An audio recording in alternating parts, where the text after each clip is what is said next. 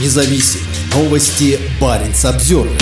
Финляндия ужесточает правила въезда для российских бизнесменов и владельцев недвижимости. С 10 июля россиян, направляющихся с деловыми целями в страны Шенгенского соглашения, перестанут пускать транзитом через Финляндию четверг правительство Финляндии приняло решение о дальнейших ограничениях на въезд для граждан России. Это произошло в тот же день, когда Российское Министерство иностранных дел потребовало от Финляндии закрыть свое генеральное консульство в Санкт-Петербурге и выслало 9 финских дипломатов. Теперь тем, кто ездит с деловыми целями, придется искать новые пути въезда и транзита в Европу. В будущем лицам, ездящим с деловыми целями, будет разрешен въезд только в Финляндию, то есть транзит в другие страны будет запрещен. У них также должна быть веская причина для личного приезда в Финляндию, говорится в пресс-релизе МИД Финляндии. Аналогичные ограничения ранее ввели страны Балтии и Польша. Новые правила въезда распространяются и на граждан России, владеющих недвижимостью в Финляндии. Собственники недвижимости должны будут предоставить основания для личного присутствия, заявили в правительстве. Что касается учебы, то граждане России смогут въезжать в страну только для участия в полноценных учебных программах или в программах обмена. Это исключает обучение на курсах, предлагаемых, например, народными школами, говорится в новых правилах. Новые правила вступают в силу 10 июля. Параллельно с этим Финляндия продлевает введенные прошлой осенью ограничения на любые необязательные поездки. Граждане России по-прежнему не смогут въезжать в Финляндию с туристическими целями.